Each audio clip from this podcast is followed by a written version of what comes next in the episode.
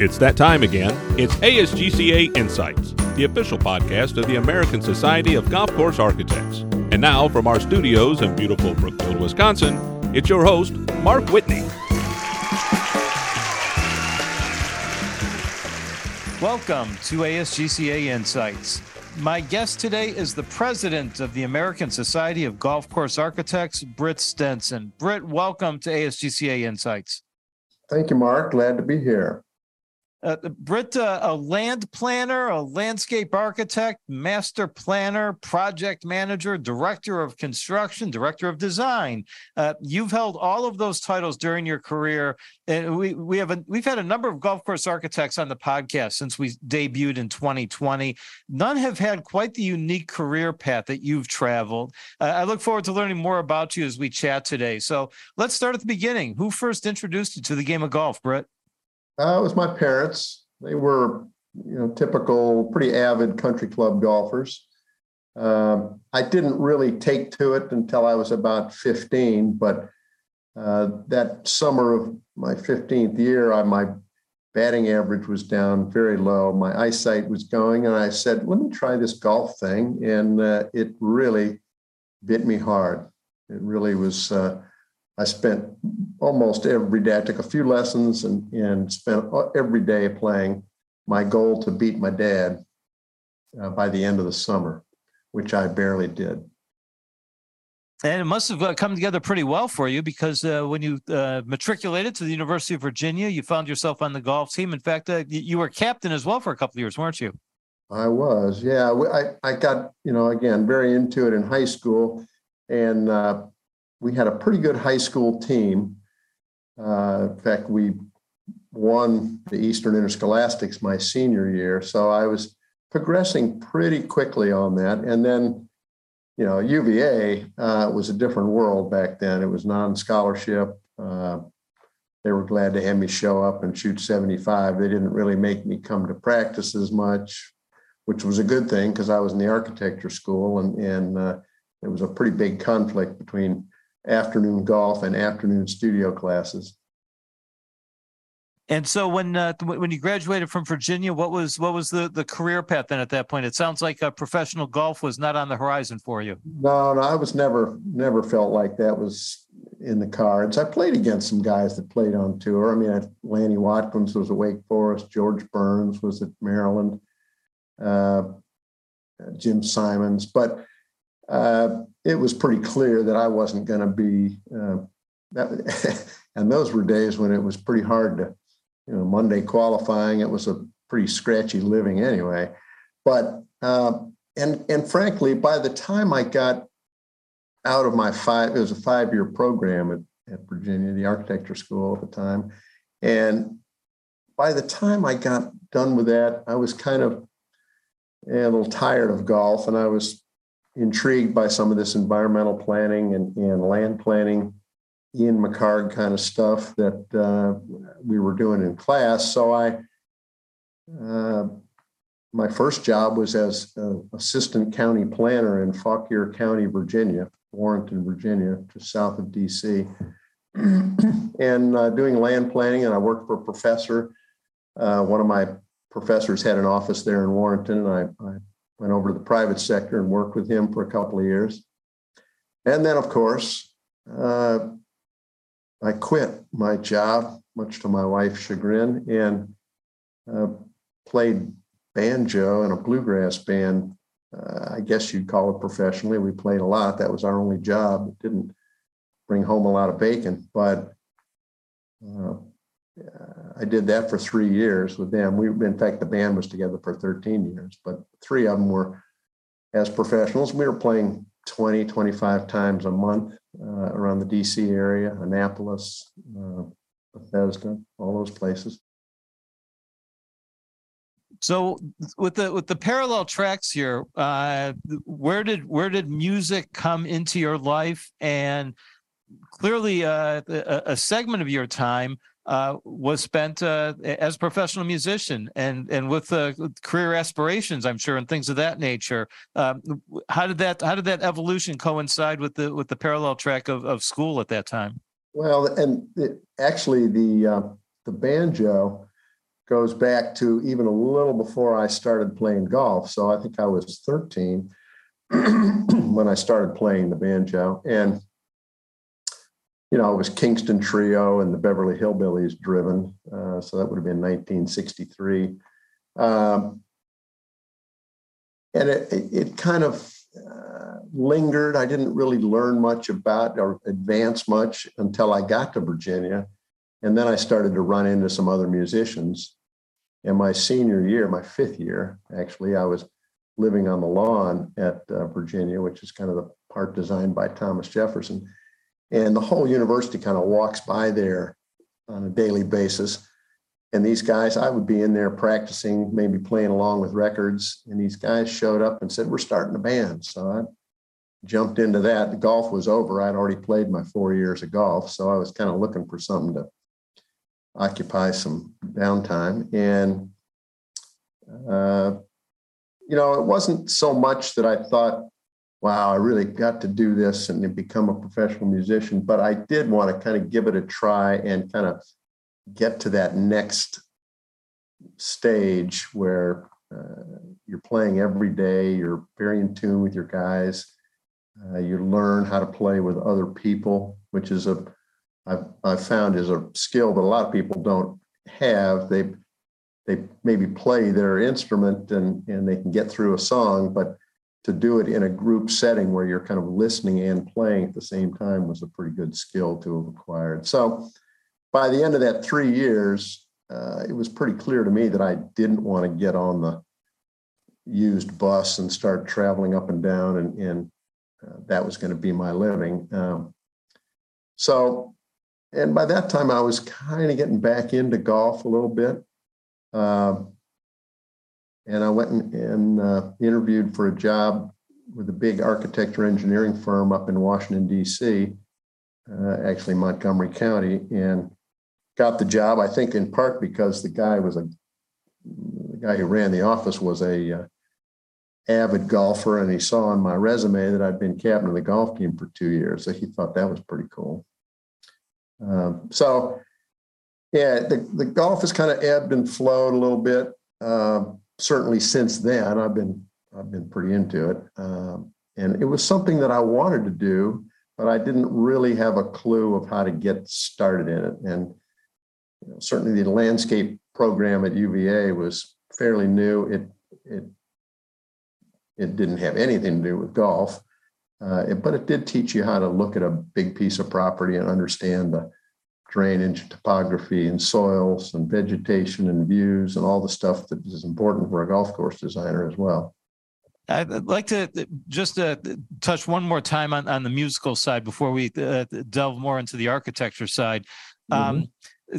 It's interesting. The game of golf is, is, such an individual game, and the college game of golf uh, is is perhaps the most consistently team oriented aspect of, of the of the, the game itself.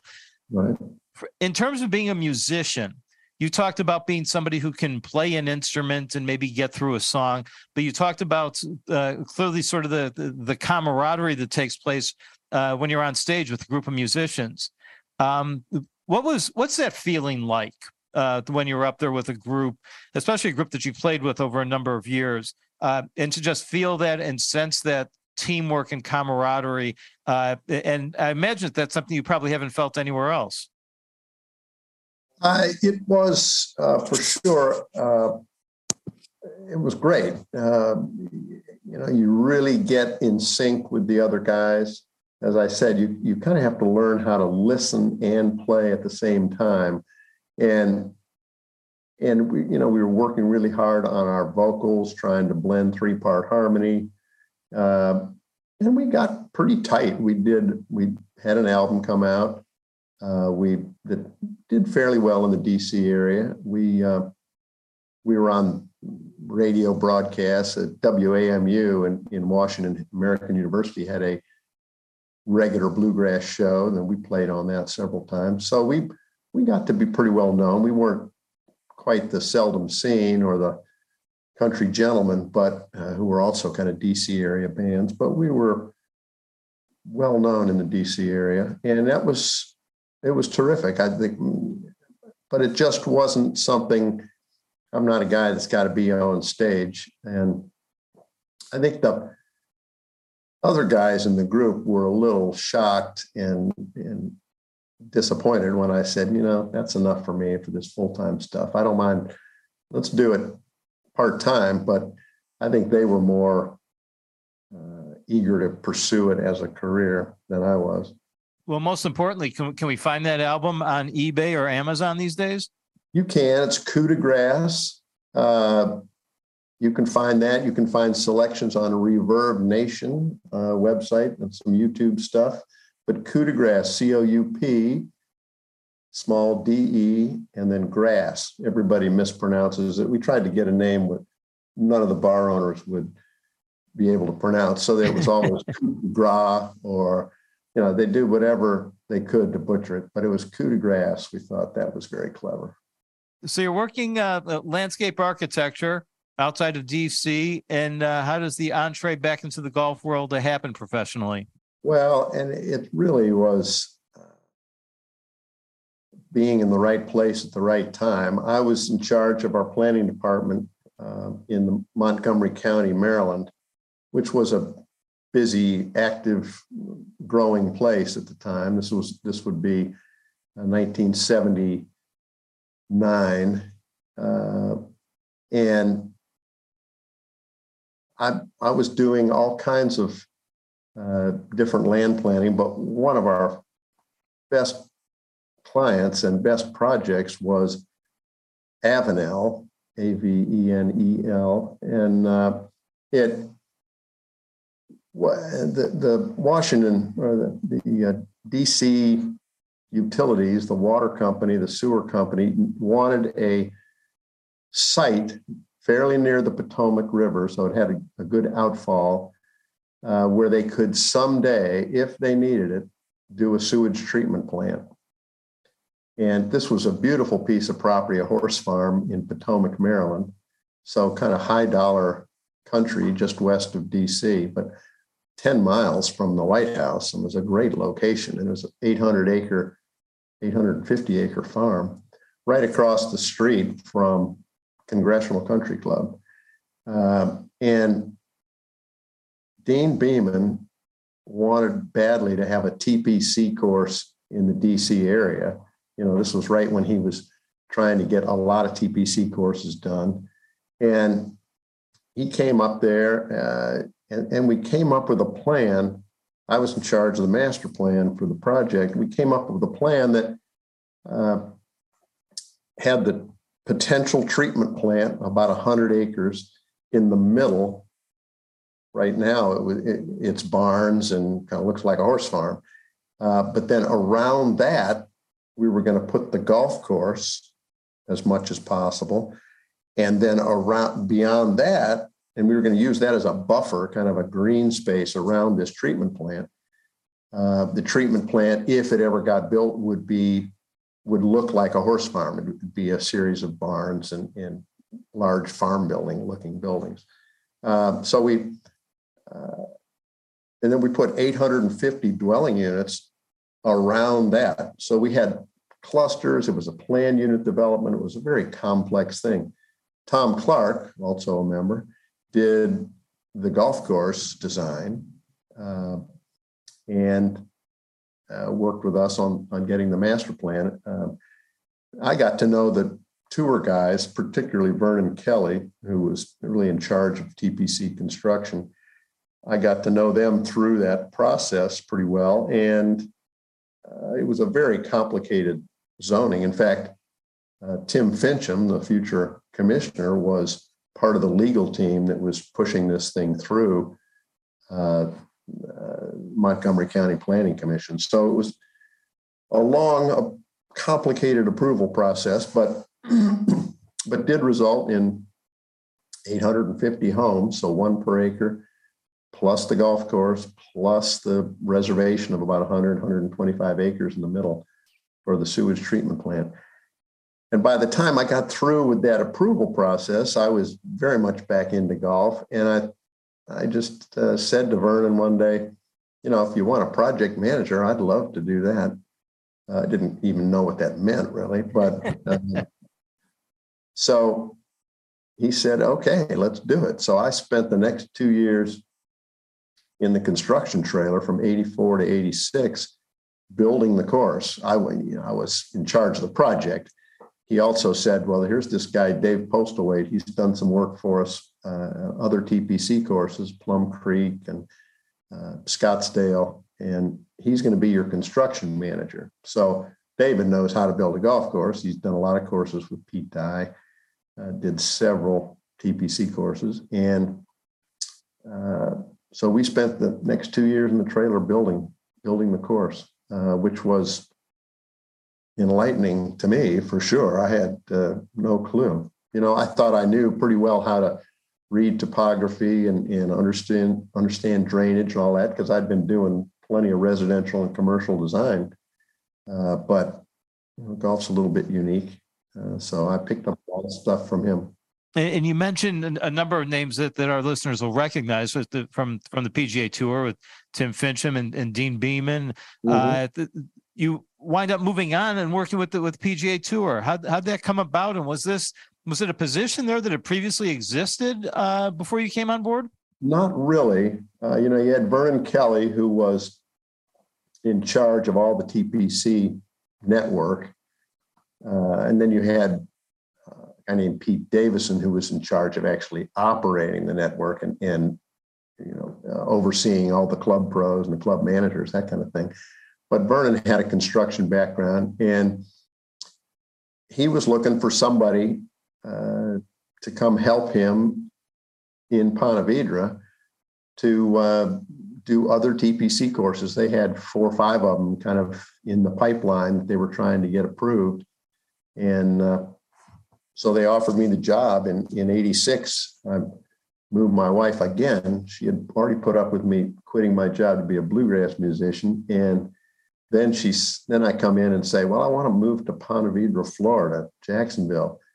And she looks at me like, What? I love DC. We want to stay right here. But she understood it was an important move for me career wise. And uh, we had our first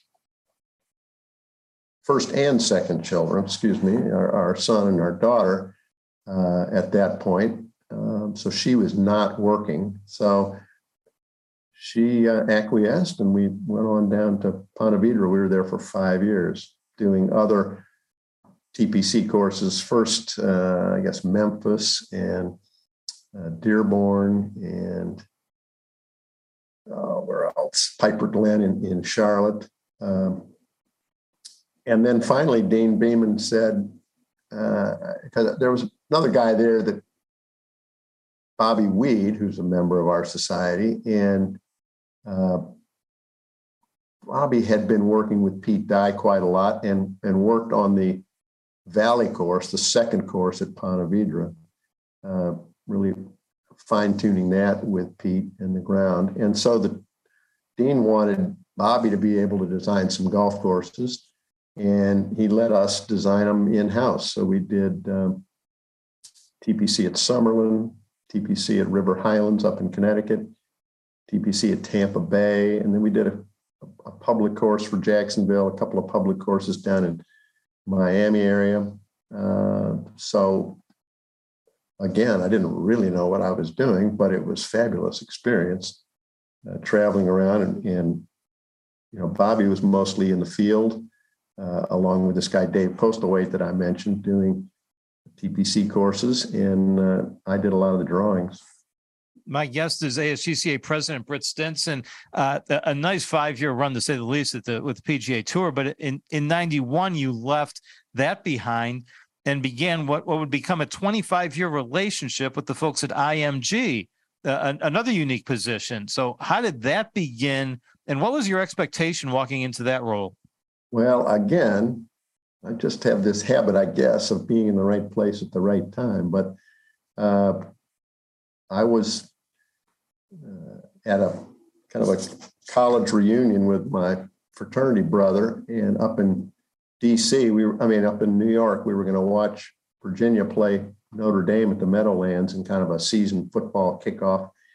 And he organized, a, he was a member at Baltusrol, so he organized a little outing for probably eight, eight guys, a couple of foursomes at Baltusrol in the afternoon. Then we came back to his house and, and showered and, and uh, went to the game. And I was one of the first guys out of the shower, I guess. So I got, I was sitting on the porch having a beer with Bob Kain, who was at the time pretty big shot at IMG in the tennis division. He was Chris Evert's manager, uh, and was back when IMG he, he went straight from Virginia. He had been a captain of the tennis team when I was captain of the golf team, so we knew each other a little bit, but we didn't really know each other well. But so we're there, and he's talking about IMG wanting to have an in-house golf course architect to work with Faldo and Norman and a couple other guys who had been saying, you know, we want to design some courses too. And IMG was thinking, you know, instead of having them create their own company and worry about payroll and worry about contracts and everything else, why don't we just do some things in-house, get an in-house architect and and work with these guys, uh, just find them find them jobs, give them give them a taste of it without them really having to commit to it. Obviously, you had Arnold Palmer and Gary Player already had their shops and their IMG clients. Uh, I said, "Well, I've got a pretty good job at the PGA Tour, but you know, I'd be glad to talk to you." And then I that was September, Labor Day, so I heard nothing, uh, and I thought, "Well, that didn't happen." Uh, and then in December, about December I don't know, 15th or something, I get a call from a guy at IMG, Andy Pierce, who says, We'd like you to come up and talk to us about this job. So I flew up to Cleveland and uh, met a lot of people, talked about the job. They said, Well, go back and write up what you think the scope of services is. And uh, let's see, let's see what happens then. So I did that and sent so you that crafted your own job description crafted my own job description, sent that back to him, and heard nothing.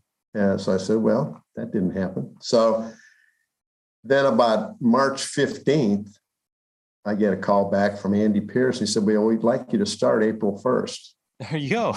and I thought, well, darn. Um, and he said, in fact, we'd like you to come uh, to Turnberry. McCormack, Mark McCormack, uh, head of IMG is having a kind of a world conference, and uh, we'd like to introduce you there at that. So, I, and at the time, uh, we were struggling on the tour side to get some projects approved. We had one in Ventura, California, that was too environmentally sensitive. We had one in San Diego that didn't happen. We had one up in Seattle that didn't happen at that point. Nicklaus finally did did one. Um, at Snoqualmie that on a similar piece of ground, maybe the same piece of ground.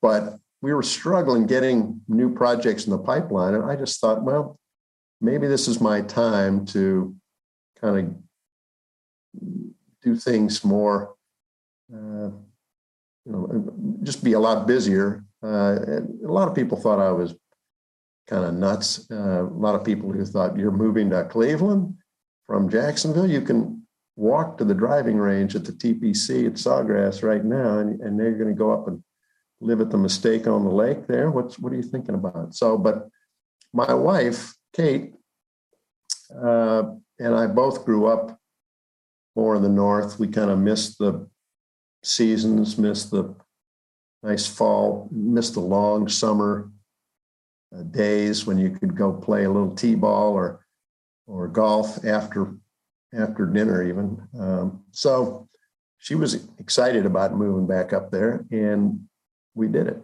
Um, so while with IMG, you're working with a, a, number of the most recognizable names in golf. You've already mentioned a few of them, but Nick yeah. Faldo and Mark O'Meara, Colin Montgomerie, Bernhard Langer, Annika Sorenstam. When these projects come about, how does your role change depending upon who you were working with? Mm, not so much, really. Uh, it didn't change that much.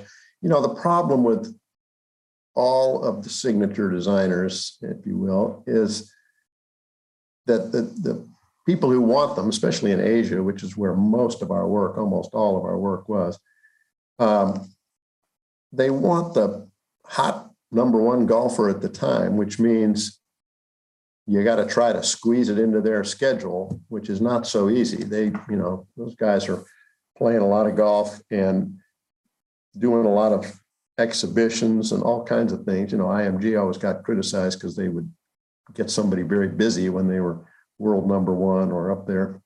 Um, so time was a problem. So I would have to make a pretty strong effort in the beginning to go to them, maybe at their home, maybe at a course where they're playing on a, you know, on a Tuesday or something, practice round, and go over plans with them. You know, none of them really knew how to read topography or uh, or understand kind of how to route a golf course, but they certainly understand golf strategy. They understand playing with the entire range of golfers from the very best in the world to guys in a pro am that really shouldn't be out there, probably. Um, and so they brought a lot to the table that way, but time was really the enemy. Uh, we couldn't get them to Asia to make a lot of site visits.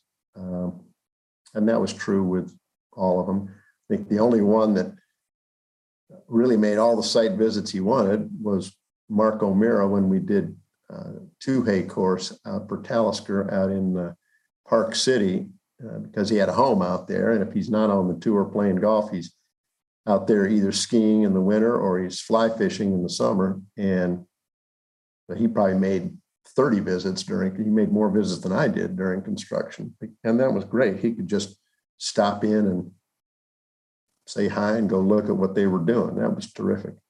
But so every golf course design is going to be different uh, based on location or the climate or the hundred other factors that come into play. Mm-hmm. But there are also attributes that a golf course architect brings to each project that are consistent to him or her and how they do things. So, were you able to, uh, for lack of a better word, stencilize projects that you were working with with these professional athletes?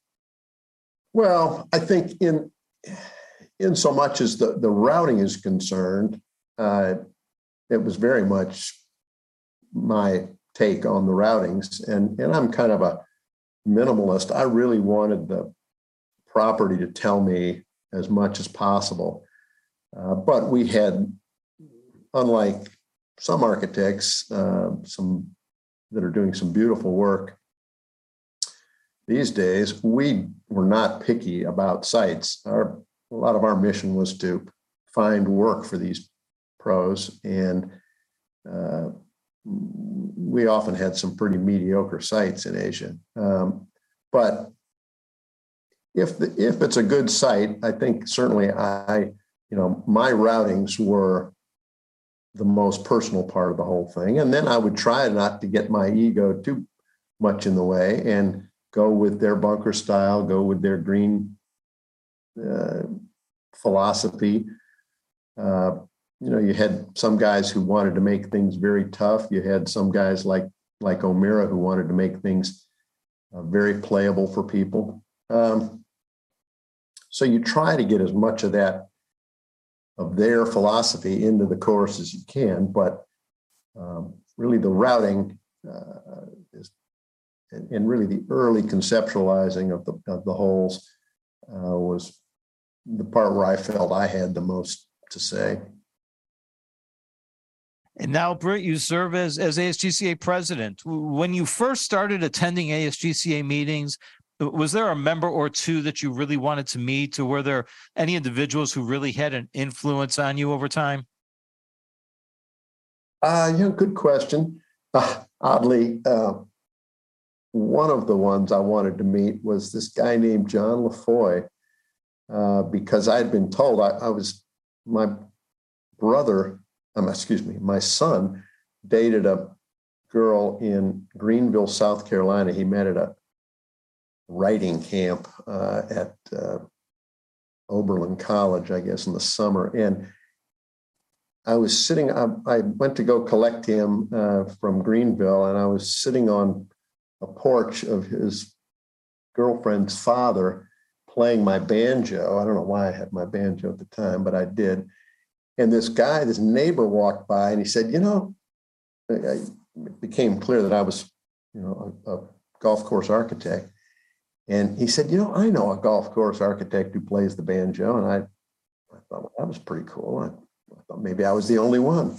So he said, uh, uh, you know, this guy, John LaFoy, lives right here in Greenville. So I was anxious to meet John LaFoy, and he was so welcoming. And we, as you know, we've played together at uh, a lot of our annual meetings. That's been a whole lot of fun.